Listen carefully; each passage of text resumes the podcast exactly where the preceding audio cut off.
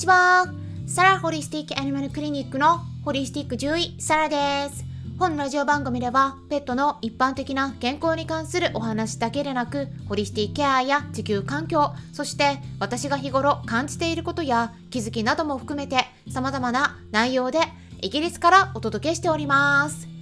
さて皆さんいかがお過ごしでしょうか？日本の天気予報を見ていると今日も暑くなりそうなのでくれぐれも熱中症にはお気をつけくださいね、まあ、なんか異例の大雨っていうことで8月の雨量もすでに統計開始以来1位を記録したということで、まあ、引き続き大雨に厳重警戒と出ていましたので油断しないようにしていってください。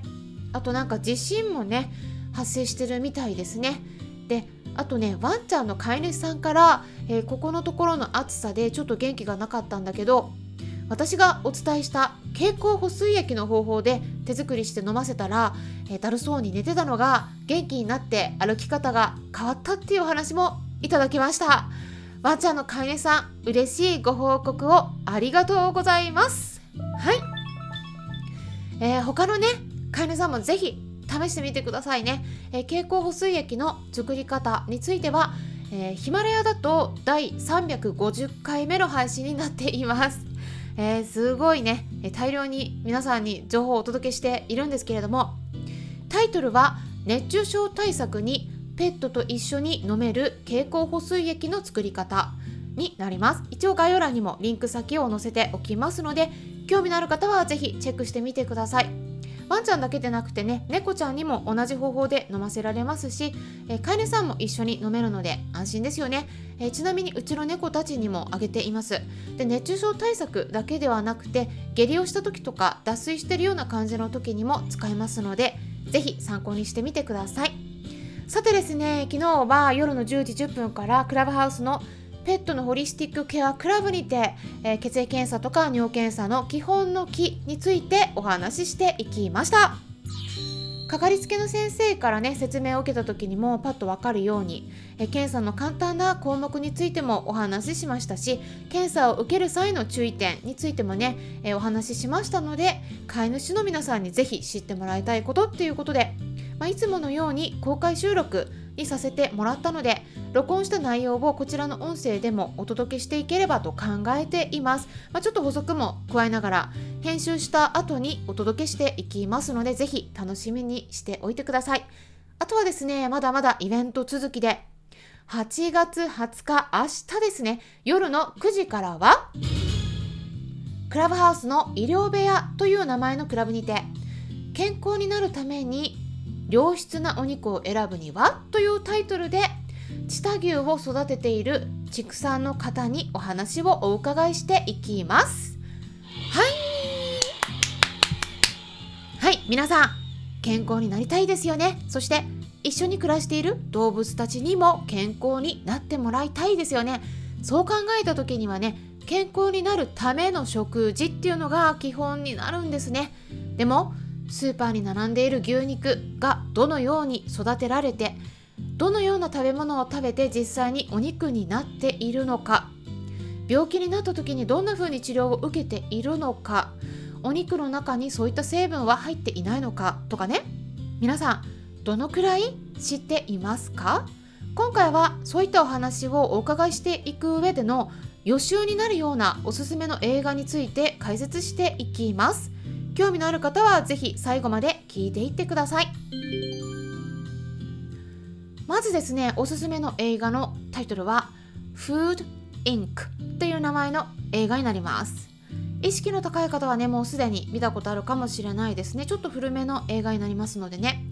Inc. っていうのは INC と書いて Incorporated という言葉の略語になります。まあ英語の英語なんですけどね。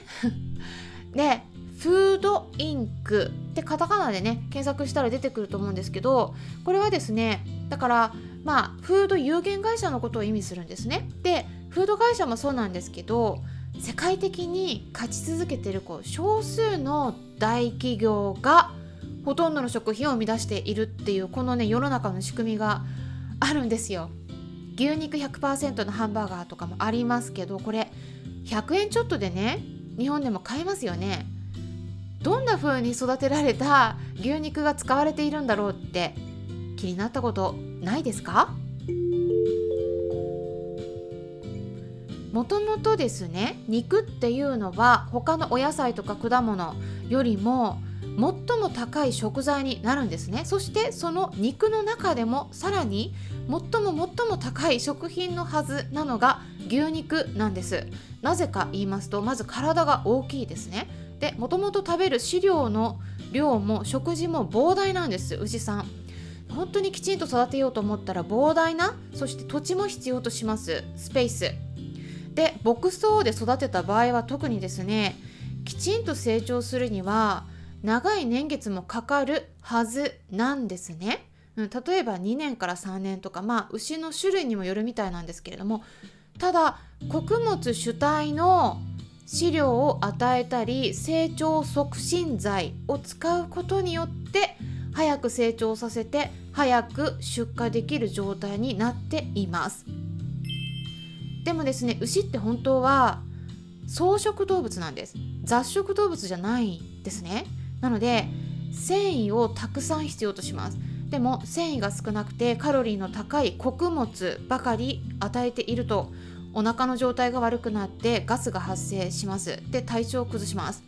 牛さん自体が健康でなくなるんですね。なので感染もしやすくなります。病気の蔓延を防ぐために感染を防ぐための例えば抗生物質。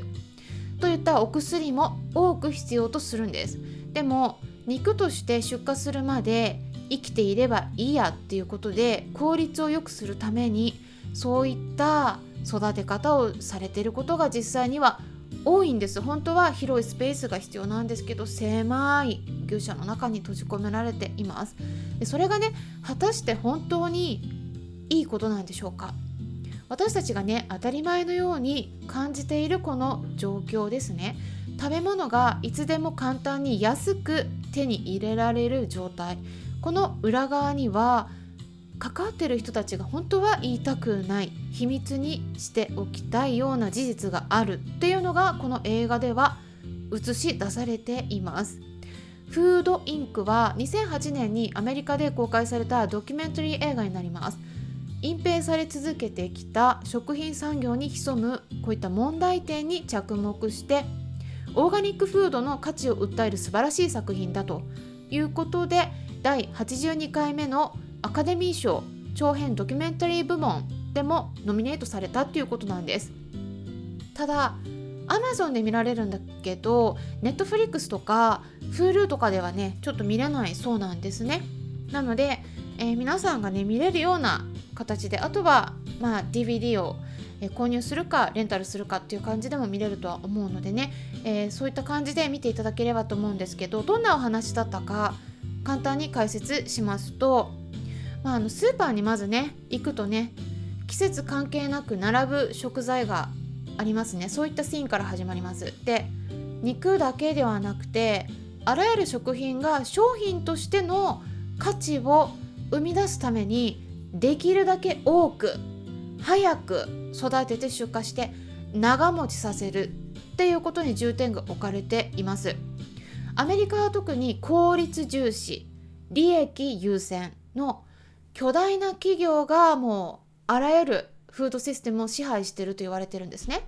これペットフードも同じです。例えばですね消費者が好むその大きな胸肉たくさん肉を取りたいんでね。えそういった種類の鶏肉となるようなあ、えー、チキンですね。鶏。これをですねたくさん栄養の豊富な食材を与えることで、えー、今までの半分の期間で2倍のサイズになるということでねこの方法が取られるようになったっていうことなんですね。でチェックしたところですねアメリカとかヨーロッパイギリスだと鶏肉の場合はあまあ鶏ですね、えー、生後約6から8週例で屠殺されるんです栄養の詰まった飼料を与えられるのでもう肉として出荷される頃にはですねもう普通には生きていけない状態になっているんですね。え鶏もね体が重くなりすぎちゃって立てないです。足が細いので。ほとんどの鶏で関節炎を起こしてたり痛みを感じてると言われています。で中にはすでに死亡している鶏もいるので、えそういった育て方をしている養鶏場では毎日死体を片付けなければならない状態になっているんです。で、えー、もう糞尿まみれになってますね。うん。だから感染もしやすいです。体はもう皮膚病になってます。で、平飼いしている養鶏場もある一方でね、まあ、イギリスでもね残念ながらやっぱりそういった安く早く肉を効率よく生産することだけを考えてそういった動物福祉はもう度外視しているところもあるんですね。で早いところではそういったところでは生後たったの5週間で出荷しているところもあるという報告が、えー、イギリスの動物虐待防止協会 RSPCA の方からありました。まあ、オーガニックの鶏であればえこれのね倍かけてゆっくり育てるそして運動もさせているっていうことなので圧倒的に栄養も豊富で、えー、お肉の中にねそしてより健康的な鶏が多いという報告もあります。なのでそれと比較するとですね安い鶏肉っていうのはねやっぱりそれなりの理由があるっていうことをね是非考えていただくといいと思うんですね。健康的な鶏ではない可能性が高いということです。あとは遺伝子組み換え食品の問題もありますね。えー、それからそういった感染を起こしやすい実際に O157 などの大腸菌が牛肉に入っててそれを食べた子供が亡くなったっていったこともね取り上げられていました。ということでちょっと早口で説明してたんですけれども参考になったという方はよろしければいいねボタンのクリックとかしていただけたら嬉しいです。ぜひ見てみてください。ホリスティック獣医、サラでした。